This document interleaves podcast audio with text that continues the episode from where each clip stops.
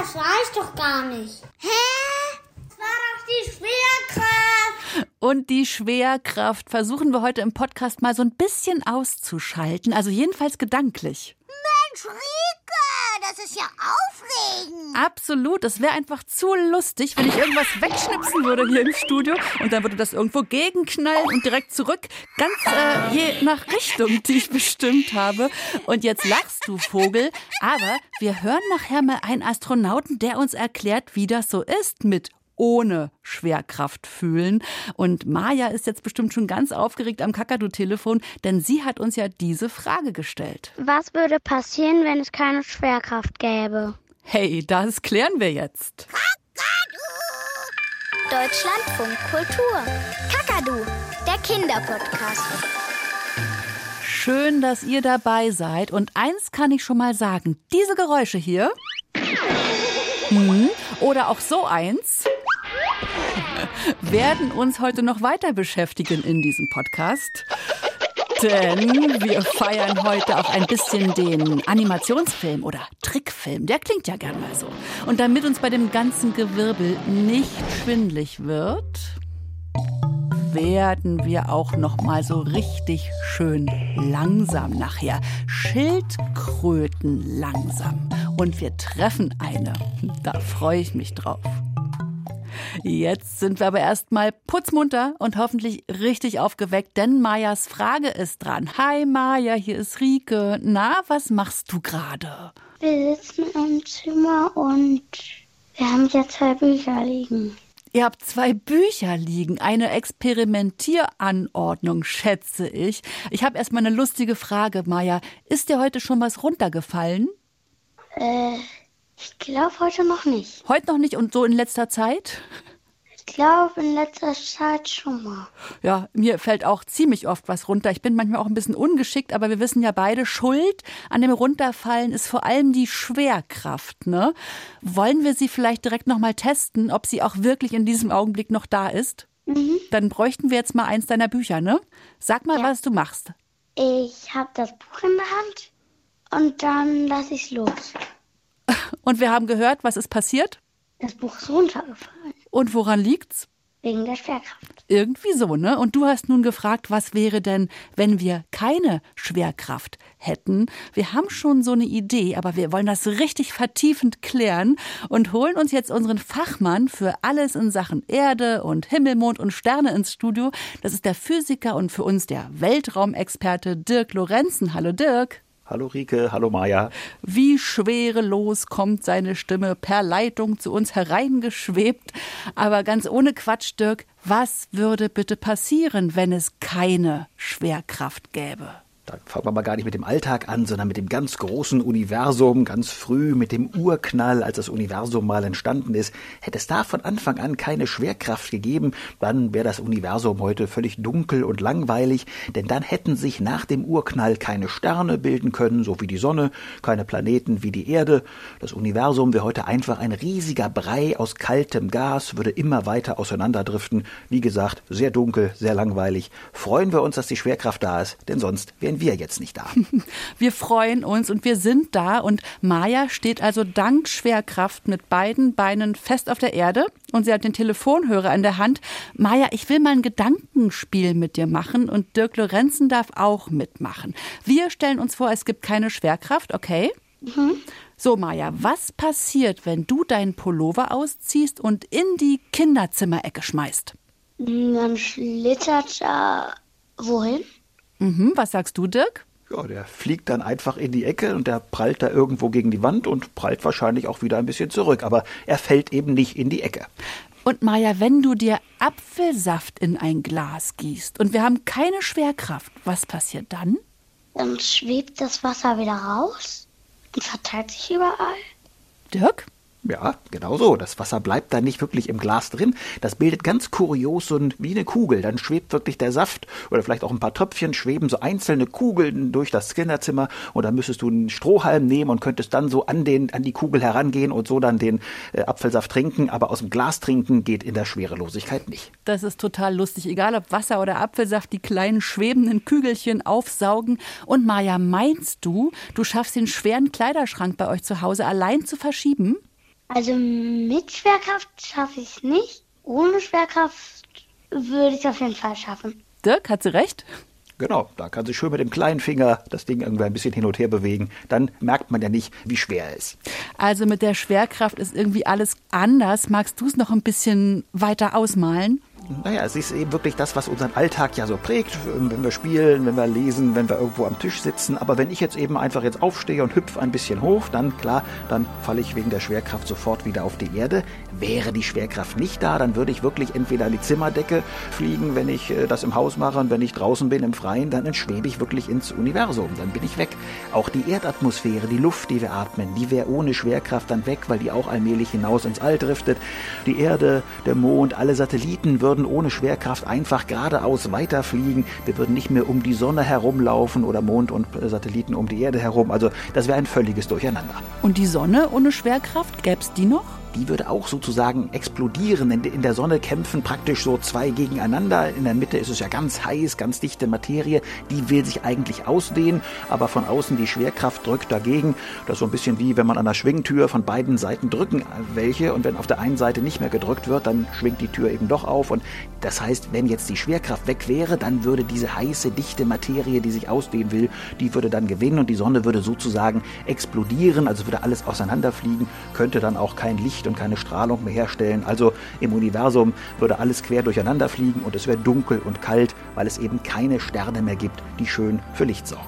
Wo man sich das Leben ohne Schwerkraft ja richtig gut vorstellen kann, ist, wenn man so Weltraumdokus sieht, wo zum Beispiel auch mal auf die ISS geschaltet wird, auf die internationale Raumstation. Kennst du die, Maya?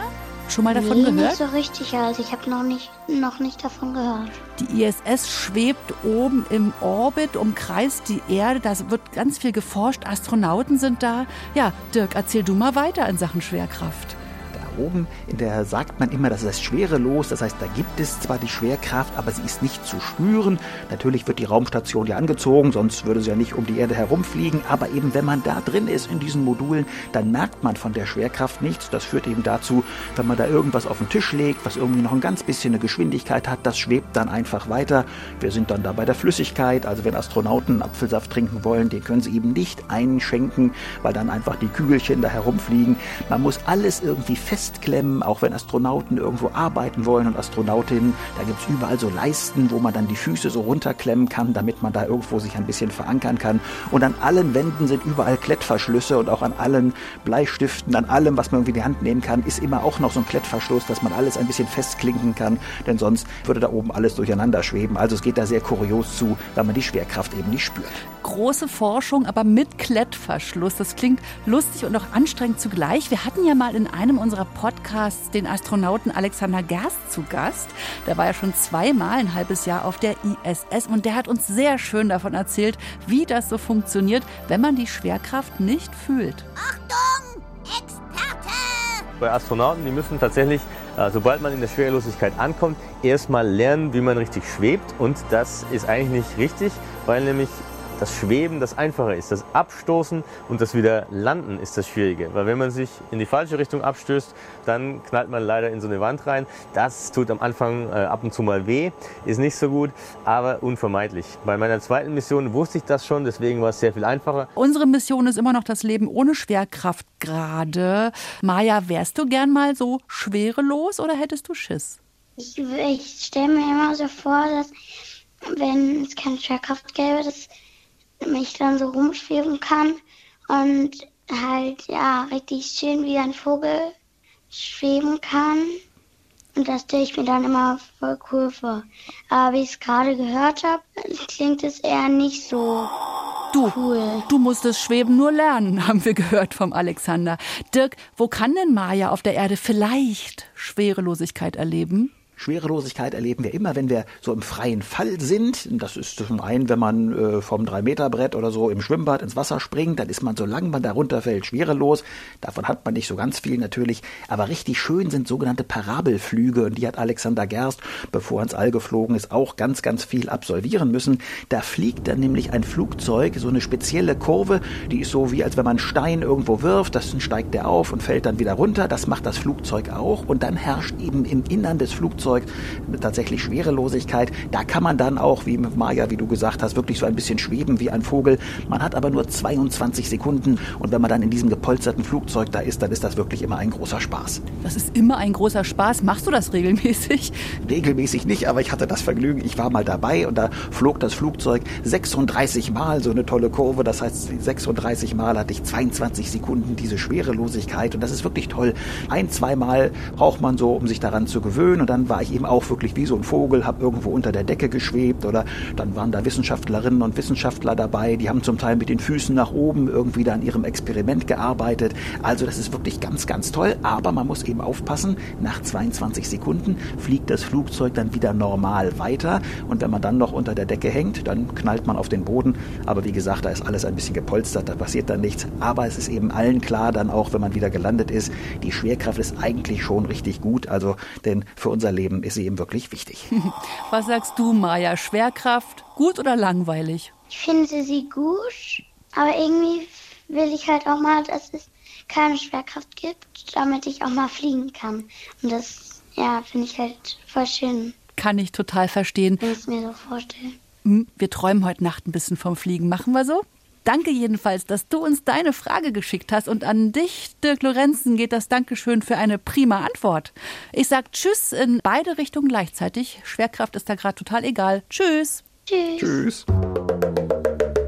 Und habt ihr auch eine Frage an den Kakadu? Dann kommt hier die herzliche Einladung. Schickt eure Sprachnachricht an 0174 1624 523 oder eine Mail an kakadu.deutschlandradio.de.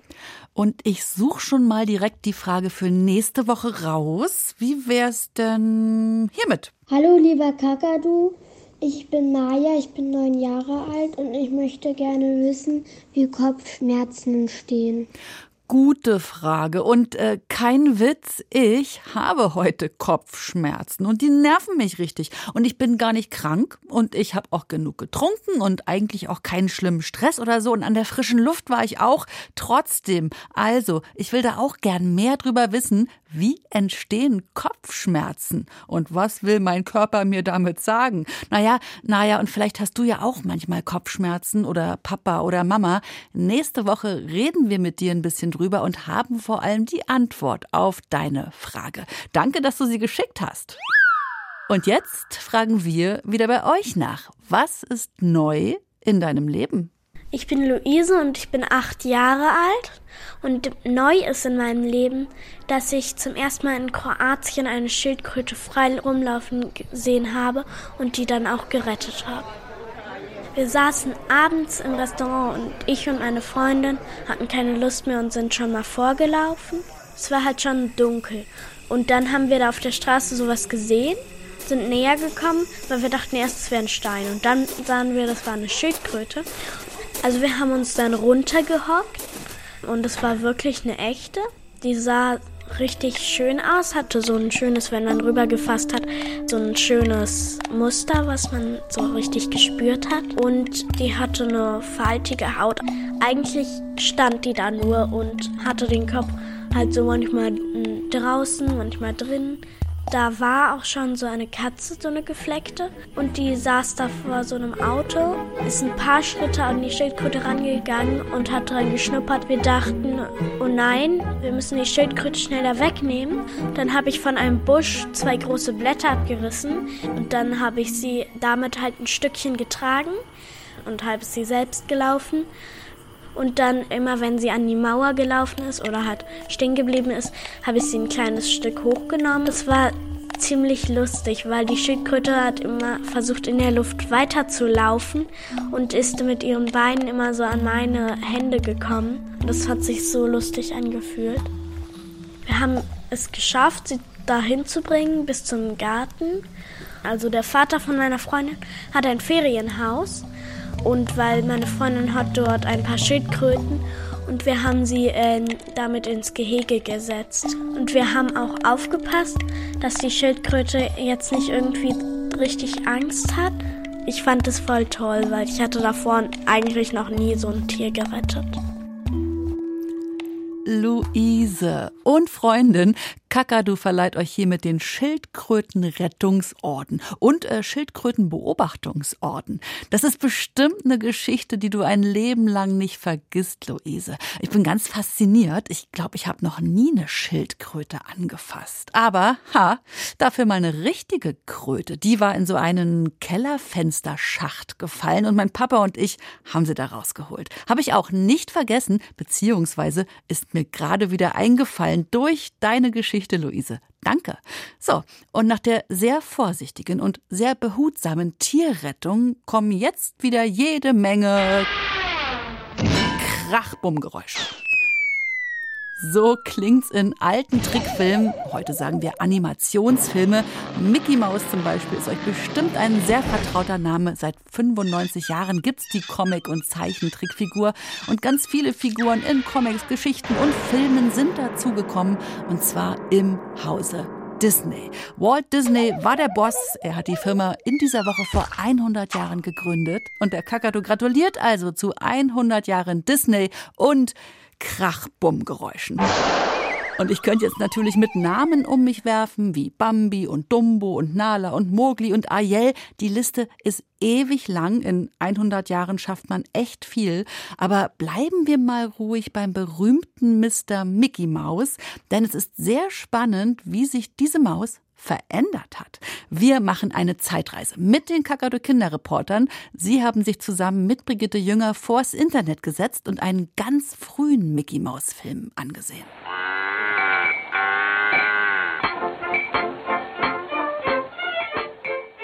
Also der Film heißt Plane Crazy, also auf Deutsch verrücktes Flugzeug. Die Mickey Mouse, die hat so eine komische Hose an. Das hat sie in den Neujahrenfilmen, glaube ich, nicht. Die liest gerade ein Buch und die hat sich den Finger so komisch angeleckt. Also auf dem Buch stand halt How to Fly, also wie man fliegt. Und ich glaube, dass diese anderen Tiere, die davor zu sehen waren, ihm dabei helfen, ein Flugzeug zu bauen. Mickey Maus, Kuh, Ente, Hund und Schwein basteln in diesem Film zusammen an dem Flugzeug, das, wie es sich für eine richtige Comicgeschichte gehört, aus allerlei gefundenen Sachen besteht und trotzdem fliegt. Mickey Maus sieht anders aus, als wir sie sonst kennen. Der ist jetzt nicht so computeranimiert und mit Computer bearbeitet, sondern richtig mit der Hand gemacht worden. Mickey Maus hat ganz dünne Beine und da hat Mickey Maus noch keine Schuhe an, weil man da auch die Füße erkennt. Er hat auch seine weißen Handschuhe nicht an und der Film ist halt auch schwarz-weiß. Und er hat einen Schwanz und in den neueren Auflagen hat er keinen Schwanz. Mir ist aufgefallen, dass die Figuren in dem Film gar nicht reden, sondern nur zeigen, was die machen und keine Stimmen haben. Es gab nur Schwarz-Weiß-Filme und die waren stumm. Das heißt, ein Film wurde von Musik und Geräuschen begleitet, aber es waren keine Sprecher dabei. Nicht nur das hat sich im Laufe der Zeit geändert. Auch die gezeichnete Figur Mickey Mouse hat eine Entwicklung durchgemacht. Im Internet haben wir ein Bild gefunden, auf dem man sehen kann, wie Mickey sich verändert hat. Also beim alten Mickey, da hatte der auch eine ziemlich lange Nase gehabt sah auch noch viel jünger aus und jetzt bei dem heutigen Bild sieht er viel reifer aus und vernünftiger. Auf dem ersten Bild hat er eine richtig spitze Nase und auf dem, wo er, wo der Älteste ist, da ist die Nase ganz abgerundet. Bei den ersten zwei Entwicklungsstufen hat er weiße Haut und bei den letzten vier, also bei den vier aktuellsten, hat er hautfarbene Haut, also wie wir. Und zwischendrin ändert sich auch noch das Kostüm, was er anhat, oder die Schuhe und die Ohren. Einmal hat er so Ohren, wo man dann noch so weiß innen hat, und bei dem letzten ist es ganz schwarz, so wie wir es kennen. In dem ersten Film, da war der Mickey irgendwie voll jung und jetzt in den neueren ist er irgendwie ein bisschen älter geworden. Nicht nur das Äußere, auch Mickys Charakter hat sich im Lauf der Zeit verändert. In seinem allerersten Film macht er Sachen, die würde er heute nicht mehr tun. Der Mickey Mouse hat Minnie Maus gesagt, du sollst mich küssen, aber die wollte das nicht. Der hat dann ein Looping gemacht und dabei hat Minnie Maus dann halt Angst bekommen und dann hat er nochmal gefragt, willst du mich küssen? Und dann hat er sie gezwungen, sie zu küssen und dann hat er sie einfach auf den Mund geküsst. Und dann hat sie ihm eine Backpfeife gegeben, dann ist sie rausgesprungen und hat von ihrer Unterhose ein Fallschirm gemacht. Eigentlich ist das gar nicht typisch Mickey Mouse, weil eigentlich ist Minnie Mouse auch eher so die ganze Zeit bei Mickey sein, Mickey mein großer Held und so. Und Mickey Mouse würde in den heutigen Filmen niemals Minnie küssen, ohne dass sie es nicht wollte. Also Mickey Mouse ist ja heute eher dafür da, um Kindern gute Werte zu vermitteln. Und das ist ja irgendwie kein guter Wert, jemanden einfach so zu küssen, obwohl er es nicht will. Er ist jetzt so eine Figur, eine Lernanimationsfigur, also der bringt halt Kindern was bei. Es gibt auch voll viele Spiele von dem, wo man Schuhe binden lernt, also so alltägliche Sachen.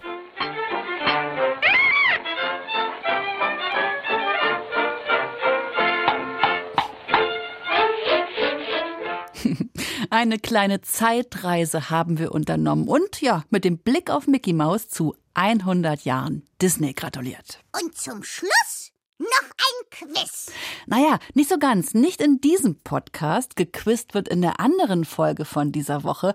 Achtung, Elch, sagen wir da. Keine Disney-Figur ist gemeint, sondern ein echter. Und Fabian staunt sehr über den. Dann äh, geht's los.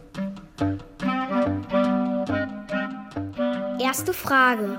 Was will jemand ausdrücken, wenn er sagt, ich glaube, mich knutscht ein Elch?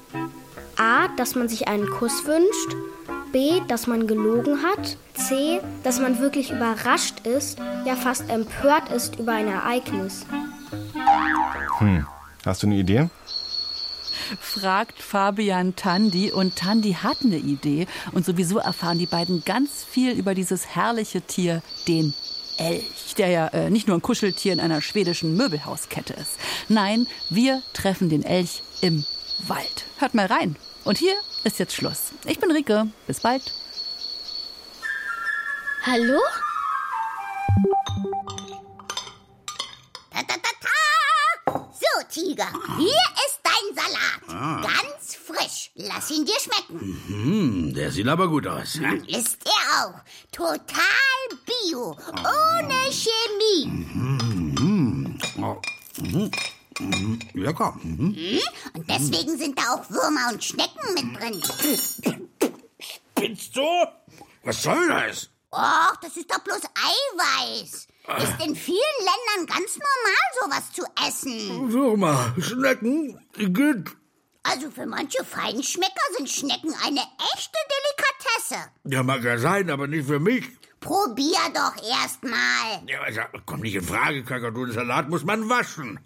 Dabei Würmer, Schnecken und Käfer entfernen. Dabei muss man die ja dann anfassen, oder? Ja, sicher. Nee, niemals. Igitt, Igitt, Igitt. Der Kinderpodcast.